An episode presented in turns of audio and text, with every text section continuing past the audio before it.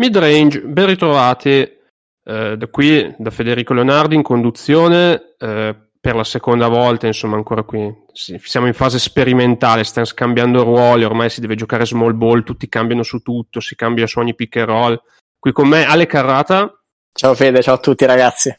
E Giacomo Cioccarelli in questo nuovo ruolo da opinionista, ben ritrovato. Non è solo perché sono diventato scansafatiche ormai, eh, che io, io, propongo comunque un'opposizione formale al fatto che adesso presentiamo gli speaker sempre in ordine alfabetico, cioè cambiamo un po' no? ogni tanto anche, non lo so, reclamo il mio spazio. Facciamo in ordine di anzianità se vuoi, Jack. Esatto, cioè, esatto, io volevo proprio arrivare qui, cioè in ordine di anzianità dare qualche bonus, già mi pagano lautamente, direi che possiamo aggiungere qualche bonus di anzianità, insomma ma sai che viene sempre introdotto no? un po' la star, l'all star, il franchise player per ultimo, eh? perché insomma il pubblico si tiene i botti grossi per la fine, insomma quando tornerà il pubblico chiaramente.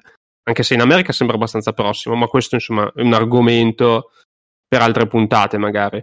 Oggi torniamo con una delle nostre puntate un po' trasversali, diciamo parallele alla stagione, non parliamo di un argomento diciamo di stretta attualità, ma parliamo comunque di un argomento abbastanza, diciamo, ricorrente nello sport americano, soprattutto in momenti, diciamo, di grande tensione politica o tensione sociale, come sono avvenuti, diciamo, abbastanza frequentemente nell'ultimo anno, ovvero un po' quello, diciamo, del, dei, di quei giocatori che non si limitano ecco, alle proprie prestazioni in campo. No? LeBron James ha, ha coniato anche uno slogan per, questo, per questa diciamo, attitudine dei giovani sportivi americani di questo secolo principalmente, ma che si è originato, si può dire, da Muhammad Ali, Morten and Athlete. E vogliamo parlare di questa tematica perché comunque, seppure non ci siano stati, diciamo, episodi particolari recentemente, riteniamo, abbiamo ritenuto che sia anche una, una puntata che è giusta fare in un momento, diciamo, a mente fredda, no? a mente lucida. Perché chiaramente ne abbiamo parlato anche a suo tempo, quando insomma l'anno scorso c'è stato eh, la quasi sospensione del campionato nella bolla con le grandi tensioni sociali, però siccome sono comunque argomenti mh, a cui è doveroso, sec- secondo noi, secondo me, dedicare la giusta attenzione, anche il giusto grado di approfondimento e vedere le varie prospettive sulla vicenda, ci tenevamo a fare questa puntata, diciamo, in un momento dove le acque sono un po' più tranquille. Eh, partendo banalmente da una delle notizie che si sono seguite negli ultimi mesi, ovvero le varie ragioni per le quali i rating NBA sono down, sono, sono calanti, diciamo, sono in fase de- decrescente come un po' tutti gli sport americani, va detto. Secondo una parte politica americana, secondo diciamo, una fetta dell'opinione pubblica americana, i rating NBA down, di cui abbiamo già parlato anche in relazione comunque alla competitività, alle decisioni in free agency, in altre puntate del nostro podcast, sono secondo alcuni sarebbero anche down proprio per questi giocatori un po' troppo outspoken, come si dice in America, ovvero che parlano un po' troppo di questioni che non li riguardano, che non dovrebbero rientrare nella loro area di competenza. E quindi chiedo subito di partire, insomma, da qui. Un po' semplicistico, eh. Secondo me i rating sono down per l'NBA almeno perché il prodotto è sempre più scadente da un punto di vista sportivo. Eh, non c'è più urgenza, ormai l'abbiamo parlato la, la deadline della settimana scorsa ormai la gente percepisce l'NBA come un prodotto troppo prevedibile nell'outcome. Quindi questa è la ragione numero uno. Io questo lo voglio dire subito, almeno questa è la mia opinione. Poi ci sono i temi sociali. E distinguiamo perché è importante, cioè i temi sociali sono, diciamo, sempre principali, hanno sempre la priorità rispetto a qualsiasi questione sportiva che, come diceva Arrigo Sacchi che ha fatto il compleanno oggi in cui stiamo registrando, cioè giovedì 1 aprile o ieri, non, non ricordo più, cioè ieri 31 marzo, chiaramente ci ascolterete dal 2 aprile in poi questa puntata, però vabbè, eh, mettiamo questa piccola, piccola nota. Come diceva lui, insomma, lo sport è la cosa più importante tra le cose meno importanti, no? E quindi questa puntata serve un pochettino per fare chiarezza su questo tema, come sottolinei tu, Fede. Secondo me è un po' semplicistico dire, dire, però che il movimento politico dell'NBA sia la causa del, del, drop di ratings, quindi questo in modo preliminare lo volevo dire. Quello che voglio dire è che ciascuno per le sue opinioni su come gli atleti si espongono riguardo uh, alle questioni che avvengono tutti i giorni, no? ma, ma perché questo è quello che fanno le persone nel loro privato, cioè le persone sono tutte diverse, avrete voi che ci ascoltate l'amico che parla sempre di politica, quello che non ne parla mai, quello che non legge mai, quello che si informa un po' su Facebook, quello che non crede ai vaccini, eccetera, eccetera. Così anche in tutte le fasce no, del, dell'NBA. La questione, secondo me, è non bisogna tanto parlarne o no, cioè la questione del parlarne o no, secondo me, è relativa. La risposta è sì sempre. C'è un problema? Sì, parliamone specialmente se riguarda vaste diciamo, fette della popolazione. La questione è il come. Come si può veicolare un messaggio in modo che sia il più efficace possibile verso coloro che ricevono il messaggio? Allora qui secondo me si può aprire un, un, un dibattito serio. Um, vorrei far dire ad Ale due cose, magari ne, da fare una premessa tipo me e poi entrerei magari nel, allora, io sono d'accordo con Jack che le, diciamo, le problematiche maggiori in termini di rating televisivi sono prevalentemente causate dai, dal prodotto che viene offerto, soprattutto in regular season, ma abbiamo visto anche l'anno scorso, anche, anche ai playoff, la situazione non si è cambiata moltissimo. Uh, il punto, secondo me, è un altro, cioè il punto è che dobbiamo considerare, cercheremo sicuramente di farlo in questa puntata, quanto gli atleti possono esprimersi e quanto l'opinione degli atleti possa effettivamente contare nelle comunità. Perché è ovvio che poi in un paese frammentato come l'America, sia dal punto di vista politico ma anche dal punto di vista culturale, eh, ogni azione verrà criticata da una certa parte della popolazione. Però poi bisogna vedere quali sono gli effetti reali che effettivamente le dichiarazioni di atleti, le azioni di atleti possono portare alla popolazione. Sì, io intanto concludo un attimo anche il discorso sui rating che ho voluto introdurre, diciamo, come incipit del discorso anche un po' per toglierlo di torno, no? Perché una delle tematiche che spesso si intromette su, su questo discorso, insomma, del, eh, del, delle opinioni dei giocatori espresse su tematiche non cestistiche, che secondo me, anche per me, chiaramente c'entra molto poco, banalmente perché si parla di rating televisivi e non so voi, ma io neanche ce l'ho in casa la televisione, quindi già quello secondo me è molto indicativo della generazione del mercato televisivo e non in generale. E tornando alle tematiche sociali, mh, sono d'accordo anch'io che secondo me è sempre importante parlarne. Io personalmente apprezzo anche quando mh, con umiltà, con diciamo un modo di fare corretto che non appaia troppo arrogante, perché poi è chiaro che da personaggi che sono abituati nel loro ambito ad essere, tra virgolette, degli dei, è facile che un po' questo senso di onnipotenza, se mi concedete il termine, si trasmetta anche in altre politiche, in altri, diciamo, eh, scenari, no? per i quali si sentono anche maggiori esperti di politica, ma non dico che succede solo con i giocatori NBA, succede in tanti campi. Cioè, adesso siamo nel mezzo di una pandemia sostanzialmente qualsiasi esperto d'economia è diventato anche un virologo o un epidemiologico, quindi l'abbiamo visto in prima persona su tanti aspetti. Eh, secondo me, in generale, un consiglio che mi sento da da- di dare a chiunque segua l'NBA e chiunque segua lo sport è comunque quello di tenere separato la persona, diciamo, pubblica, le opinioni personali da quello che è il giocatore, separare l'arte dall'artista, come si dice nel campo musicale. Se, gioca- se siete d'accordo con quello che dice su un, gio- un giocatore, su altre tematiche non cestistiche, bene, ma non tra virgolette, traslate quello che è magari la vostra ammirazione per lui come giocatore necessariamente nel pensare che sia altrettanto bravo in altri ambiti. Secondo me ce ne sono di giocatori che vale la pena ascoltare anche quando parlano di molto altro, soprattutto quando parlano in prima persona delle loro esperienze. Però secondo me quella è una cosa da tenere a conto. Si può essere grandissimi giocatori e magari non fare dei, delle diciamo, affermazioni riuscitissime in campo politico e viceversa. Questo secondo me è un primo punto che ci tenevo a precisare. Eh, per... Esatto. No, beh, sì, però adesso secondo me dobbiamo arrivare alla, al succo della questione, cioè quando è che è appropriato? Cioè, qual è la credibilità che ha un atleta quando parla di questi temi? Perché sennò siamo nell'astratto, no? Cioè, la persona media che disprezza un nero o un omosessuale, eh, secondo me in modo deplorevole, ma questa è un'opinione mia personale. Dovrebbe essere la norma, mi sbilancio, mi permetto di sbilanciarmi, ma secondo me dovrebbe essere la norma.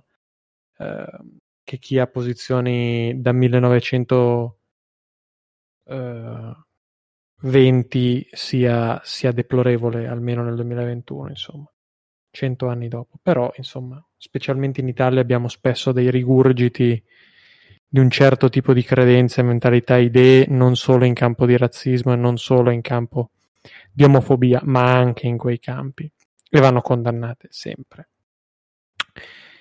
Secondo me, come si veicola? Eh, bisogna partire dal presupposto che una persona che si sente dire che ha torto mm, non la prende bene mai. Eh, questo è un dato di fatto.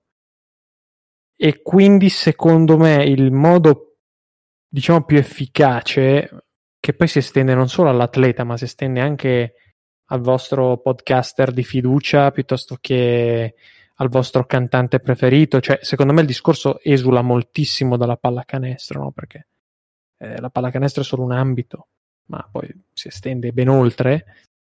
È la sensibilità di sapere, lo, di conoscere l'audience a cui ci si va a rivolgere. Se si va da persone che sono poco propense all'ascolto, che credono ehm, a certe cose tutt'oggi non si può arrivare come i Panzer. Eh, nonostante io proprio due minuti fa abbia fatto il Panzer, abbia detto che siano deplorevoli le persone che hanno certe opinioni, però io non sono uno che ha un'influenza sulla comunità, non sto cercando di aiutare nessuno, sto esprimendo la mia opinione e basta. Ehm, cosa che secondo me l'NBA non ha necessariamente fatto nel modo migliore, calandolo in un, in un consenso, in un, in un consenso, in un contesto, diciamo, concreto. Perché lo ha fatto in modo incoerente. Lo ha fatto per le ingiustizie sui neri in un modo molto forte. Lo ha fatto in un modo molto chiaro. L'ha fatto in un modo netto. Per le ingiustizie per Hong Kong qualche mese prima, diciamo più timido Comprensibili entrambe le scelte, eh? non sto dicendo, non entro nel merito di questo. Però l'incoerenza sicuramente andrebbe evitata. Ecco, secondo me questa è la principale contestazione che si può muovere all'NBA, almeno in questo ambito. Da quel punto di vista il tuo ragionamento è sicuramente comprensibile perché ci sono l'esempio è, è Murray, l'ex eh, G- general manager degli Houston Rockets, adesso general manager a Philadelphia, che per essersi espresso su Hong Kong la propria squadra ha subito delle ripercussioni in termini pubblicitari in Cina, eccetera. Io faccio un discorso parallelo. Tu mi chiedevi, tu chiedevi quando in realtà è opportuno esprimersi e quando non lo è. Secondo me, se ci si esprime in maniera informata, è sempre opportuno esprimersi perché nonostante stiamo parlando di atleti, sono comunque atleti che se informati hanno un audience particolare e un audience tale da poter avere veramente un'influenza. E basti pensare che anche alcuni di questi atleti non si fermano solamente alle parole. Mi viene da pensare a LeBron James che soprattutto nel, ad Akron in Ohio ha fondato l'I Promise School per permettere ai ragazzini in difficoltà di andare comunque a scuola e di avere un futuro. Eh, penso a Chris Paul che invece eh, è stato cofondatore eh, di una campagna di promozione del voto a fianco a Michelle Obama.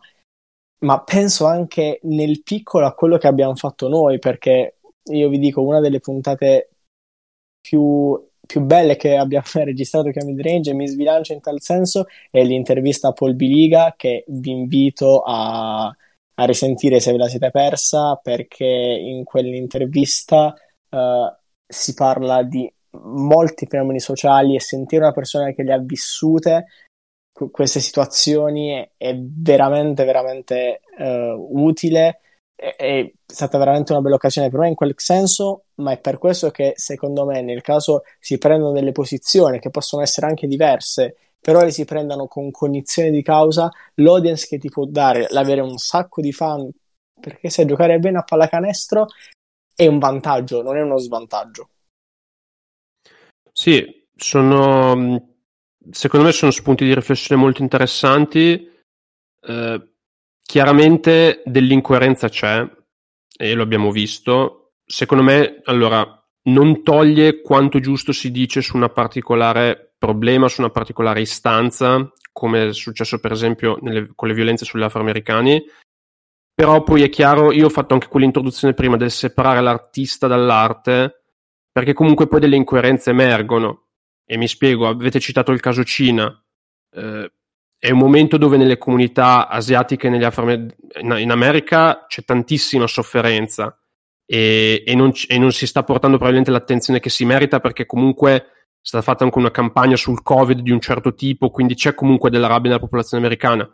Un altro caso sono i giocatori NBA che per esempio si riconoscono nel cosiddetto diciamo, predicatore Farrakhan, che più volte si è espresso in posizioni antisemite molto forti e poi magari vedi Stephen Jackson mandare un certo messaggio alla marcia per George, per George Floyd e allo stesso tempo supportare la settimana dopo Farrakhan che esprime un messaggio di odio abbastanza forte nei confronti delle comunità ebraiche. Quindi io ho fatto anche quel discorso per introdurre questo tipo di incoerenza che secondo me comunque è presente, ma non toglie, o almeno ai miei occhi non toglie quello che una singola persona può fare per una certa causa. Eh, mi sarebbe piaciuto che l'NBA prendesse una posizione diversa nei confronti di Hong Kong, anche se da un punto di vista economico chiaramente è molto comprensibile come si sono comportati, e, e al tempo stesso capisco anche il giocatore NBA che si sente molto più vicino diciamo, alla causa di, causa di casa sua rispetto che alla causa degli abitanti di Hong Kong. Quello penso sia umano ed è anche il motivo per il quale mi ha spinto a fare quell'introduzione precedente. Eh, per il resto, sì, sicuramente il discorso è molto profondo. Secondo me, mh, è chiaramente essere informato e, e veicolare un messaggio informato, più, il più possibile informato, diciamo comunque consapevole di quello che sta succedendo e non semplificarlo eccessivamente nel dire eh, questo è cattivo, questo è sbagliato, questo è brutto, è secondo me un passaggio molto importante. In generale, però, io so- sostengo anche che le piattaforme siano importanti. Quindi anche creare un dibattito, lanciare uno spunto, magari chiaramente in maniera matura, anche senza essere pe- un esperto di geopolitica, può essere importante per certe vicende, cioè, o comunque può avere delle conseguenze di dibattito importanti. Perché io penso banalmente anche al messaggio di Morey, che comunque era stato un tweet molto semplificato, per chi non se lo ricordasse, sostanzialmente aveva twittato un hashtag a sostegno di Hong Kong, ma senza entrare nei dettagli di questo, quello che stesse succedendo, ha causato comunque un dibattito per il quale secondo me ci sono state persone informate della situazione di Hong Kong o persone che hanno avuto ca- il modo di informarsi autonomamente sulla situazione di Hong Kong che altrimenti non ci sarebbero state. Quindi secondo me in generale avere una piattaforma ha delle conseguenze sia in negativo che in positivo. Mm. Secondo me c'è anche un altro discorso, Fede, e qui mi rivolgo più a, a chi la vede come, come mi sono espresso io prima, eh? cioè chi dice sostanzialmente tolleranza zero per certe visioni del mondo. No, non cerco di difendere nessuno, eh? anche se io di mestiere faccio, cioè mi occupo di, di diritto, quindi tendi a, a, perdere un pochettino la concezione no, di quello che è giusto in assoluto e sbagliato in assoluto, tranne alcune cose, tra cui quelle sacrosante. E se devo fare l'avvocato del diavolo, mi viene da dire che le persone che hanno certe vedute le possono anche avere sulla base che tutto sta cambiando in fretta, in frettissima. Um, pensate anche solo al tema del catcalling, ma non stiamo parlando di vent'anni di progresso, stiamo parlando di due mesi, un anno. Catcalling che è diciamo la, l'ultimo, l'ultimo tema a livello sociale che è emerso, qui parliamo di femminismo, no? Femminismo um, su queste ragazze che devono sopportare, insomma, commenti mentre camminano, queste, questi, queste cose, diciamo, che, che, vengono fatte, che sono sinceramente umilianti per moltissime ragazze che secondo, uh, secondo me, secondo molti altri, sono anche qui spiacevoli, inaccettabili però c'è tanta gente che reagisce con ancora più chiusura proprio perché queste cose sono state modificate talmente rapidamente che quasi viene vista come una forzatura sulla cultura di una persona. Ci pensiamo a una persona di 50 anni oggi, diciamo la fascia di età che più condivide, cioè cinqu- over 50, diciamo sono le persone che condividono più che è più probabile statisticamente che condividano visioni di un certo tipo? Perché di fatto nell'arco della loro vita, negli ultimi 10-15 anni, è cambiato il mondo che avevano conosciuto per i 30 anni precedenti. Quindi secondo me la cosa per raggiungere giusto uno strato alla difficoltà di cui parlavi tu Fede, secondo me l'ulteriore difficoltà sta nel come comunicare a queste persone che il progresso non aspetta più. Perché di questo si deve parlare, cioè non si deve parlare del ma sì, dobbiamo aspettare, dobbiamo capire certe pes- persone. Um, quella secondo me è la vera difficoltà. Cioè, però però il progresso deve essere oggi. Perché mi ricordo quello che scrisse Lebron a, a, all'epoca, sembra passato veramente un secolo, ma sono passati pochi mesi, circa 11 mesi, 12 mesi, da George Floyd è How much time are you gonna need? Su questo, su questo tema, sul tema del razzismo si, si diceva, no? Quanto tempo vi serve ancora? Questa secondo me è la domanda che ci dobbiamo porre come conciliare queste cose.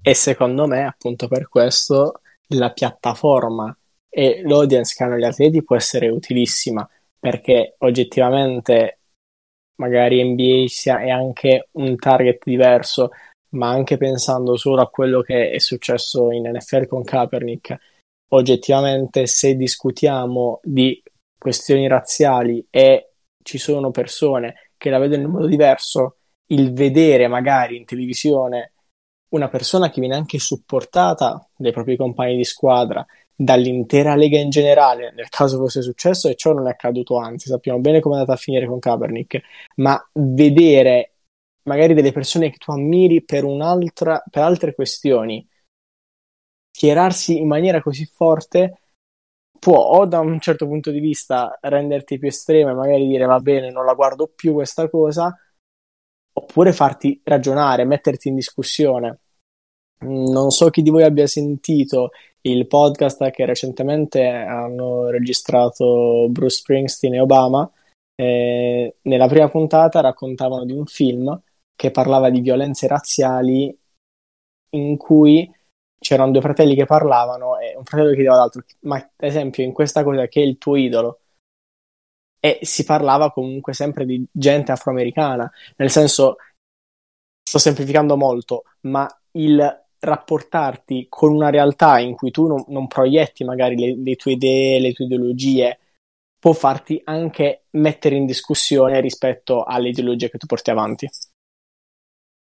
Sì, sicuramente anche la, la rappresentazione, la rappresentanza a livello proprio di immaginario, no? di questi personaggi, cioè comunque io capisco come i giocatori NBA, così come alcuni rapper, per esempio, si sentono i membri della loro comunità che più ce l'hanno fatta, no? E voi mi direte, ci sono dei politici, verissimo, ci sono anche delle persone, diciamo, più istituzionali, però quando un cantante come Kendrick Lamar canta che a Compton puoi uscirne no, come giocatore di basket o come rapper e che comunque alla fine del mese lo stipendio te lo paga il miliardario bianco, che sia di una casa discografica che sia il tuo proprietario, eh, io capisco anche il senso di responsabilità che sentono questi, questi campioni nel loro ambito, questi artisti, e, e, quello sicuramente è importante. E poi tornando al caso di Kaepernick, io penso che quello passerà veramente alla storia non solo dello sport, eh, un po' come il nuovo Muhammad Ali, non voglio paragonare i due personaggi perché comunque sul caso Kaepernick si possono trovare molte, diciamo, eh, servirebbe fare una puntata dedicata a solo quello perché ci sono molte sfaccettature di quella vicenda, una vicenda molto complessa. Io penso solo che la ricezione che lui ha avuto al tempo, sostanzialmente 50-50, cioè lui è veramente spaccato l'America in due, e come viene considerato ora a distanza di anni, quando invece dopo altri avvenimenti, dopo altri fatti che sono successi, la sua protesta, che il tempo era veramente pacifica ed è stata presa come un insulto, eh, secondo me è veramente significativo, anche perché poi alla fine ha pagato con il suo contratto, ha pagato con la sua carriera. Sì. E, e quindi secondo me ecco, quello passerà veramente alla storia ed è stato poi anche il momento, secondo me, apripista che ci ha permesso anche di, eh, di riflettere e di arrivare anche a un'apertura dove le leghe stesse si sono aperte l'anno scorso delle proteste per dovere, per bisogno, eh, però comunque c'è stata una ricezione diversa l'anno scorso. L'anno scorso sembrava un mm. fenomeno. Ha cambiato tanto da Lega Lega, eh. cioè di concreto anche l'NFL non ha fatto nulla. Sì, però se, se pensi come, come, ha reagito l'NFL al primo Kaepernick e come sostanzialmente l'anno scorso, non ti dico che abbia fatto qualcosa di in particolare, poco, però, di concreto poco, però a livello di immagine secondo me è molto significativo che anche loro abbiano capito che dovevano convivere con quella situazione, mentre quello prima, cioè gli è andato un calcio, calcio l'ha, l'ha sbattuto fuori e il circolo NFL l'ha escluso, cioè nessuna sì. franchigia, anche che avrebbe avuto un beneficio sportivo a firmarlo, esatto, lo è andato a riprendere, perché lui era esiliato, cioè lui era esiliato dalla Lega, lui era fuori dal giro. Sai cos'è che ho la sensazione in questo caso però sull'NFL? Che sia ancora un question- una questione di soldi. Qui secondo me c'è una questione che è superiore ai soldi. Cioè l'uguaglianza eh, tra persone. Se, se, guardi come comunque si muovono le donazioni politiche degli owner sia NBA ma soprattutto NFL. Questo è chiaro, hanno un partito solo è, è, un partito, ma soprattutto anche a personaggi, ad affiliazioni che hanno delle opinioni più forti anche di quella che sì. è l'opinione media del partito repubblicano. Attenzione, Quindi... attenzione, poi l'attuale presidente degli Stati Uniti è blu di colore, ma solo di colore, eh? come politica. Cioè, perché qua facciamo un altro discorso, quindi sulle donazioni in questo momento storico non lo so sì, sì, Beh, sicuramente ecco. C'è un, c'è un, altro discorso, secondo me, qui che si apre, che è vastissimo, ma non abbiamo materialmente il tempo per fare. È tutto un discorso sulla politica americana che però trascende, secondo me, dal, dal nostro obiettivo di questa conversazione. No, sì, sì. No, so. basta, insomma, cioè, si rischia di andare magari... tanto off topic, è una cosa talmente esatto. vasta. Per chi magari vuole banalmente informarsi su un fatto di attualità recentissimo, ba- ba- vi basta cercare la nuova legge elettorale in Georgia che è un motivo insomma, per il quale sarebbero dovute delle proteste tanto quanto sono, erano state dovute l'anno scorso, a mio parere, però questa insomma è la mia opinione. E quindi direi che siamo arrivati però alla conclusione di questa puntata. Purtroppo. Purtroppo sì, eh, questo è davvero un argomento che insomma è come scoprire uno scrigno di Pandora, nel senso che una puntata non basterebbe, non basterebbe un podcast, non basterebbero tre persone per parlare, non basterebbero tre punti di vista. Speriamo eh, di non aver fatto incazzare nessuno, eh. Cioè... Beh, quello ci scusiamo nel caso. Allora, se vi siete incazzati perché siete un po' dei razzisti, non ascoltateci. E insomma, ognuno è libero di fare quello che vuole. Perché un po' sotto sotto il diverso non vi piace, allora non diciamo che per fortuna nostra noi non passiamo in prima visione Rai alle 9 di sera, quindi non obblighiamo nessuno ad ascoltarci. Se, insomma, vi hanno ah. arrabbiato dei nostri discorsi. E... Aia ci sono le conseguenze. Chiudiamo, arrivederci. Chiudiamo qui, arrivederci. Arrivederci, arrivederci. Alla Galli- hai presente Galliani? Arrivederci. arrivederci. Ci sentiamo martedì prossimo, diciamo. Ciao a tutti ragazzi. Ciao. Lucky Land Casino asking people what's the weirdest place you've gotten lucky? Lucky? In line at the deli, I guess. Aha, in my dentist's office. More than once, actually. Do I have to say? Yes, you do. In the car before my kids' PTA meeting. Really? Yes. Excuse me, what's the weirdest place you've gotten lucky? I never win and tell. Well, there you have it. You can get lucky anywhere playing at LuckyLandSlots.com. Play for free right now. Are you feeling lucky? No purchase necessary. Void where prohibited by law. 18 plus. Terms and conditions apply. See website for details.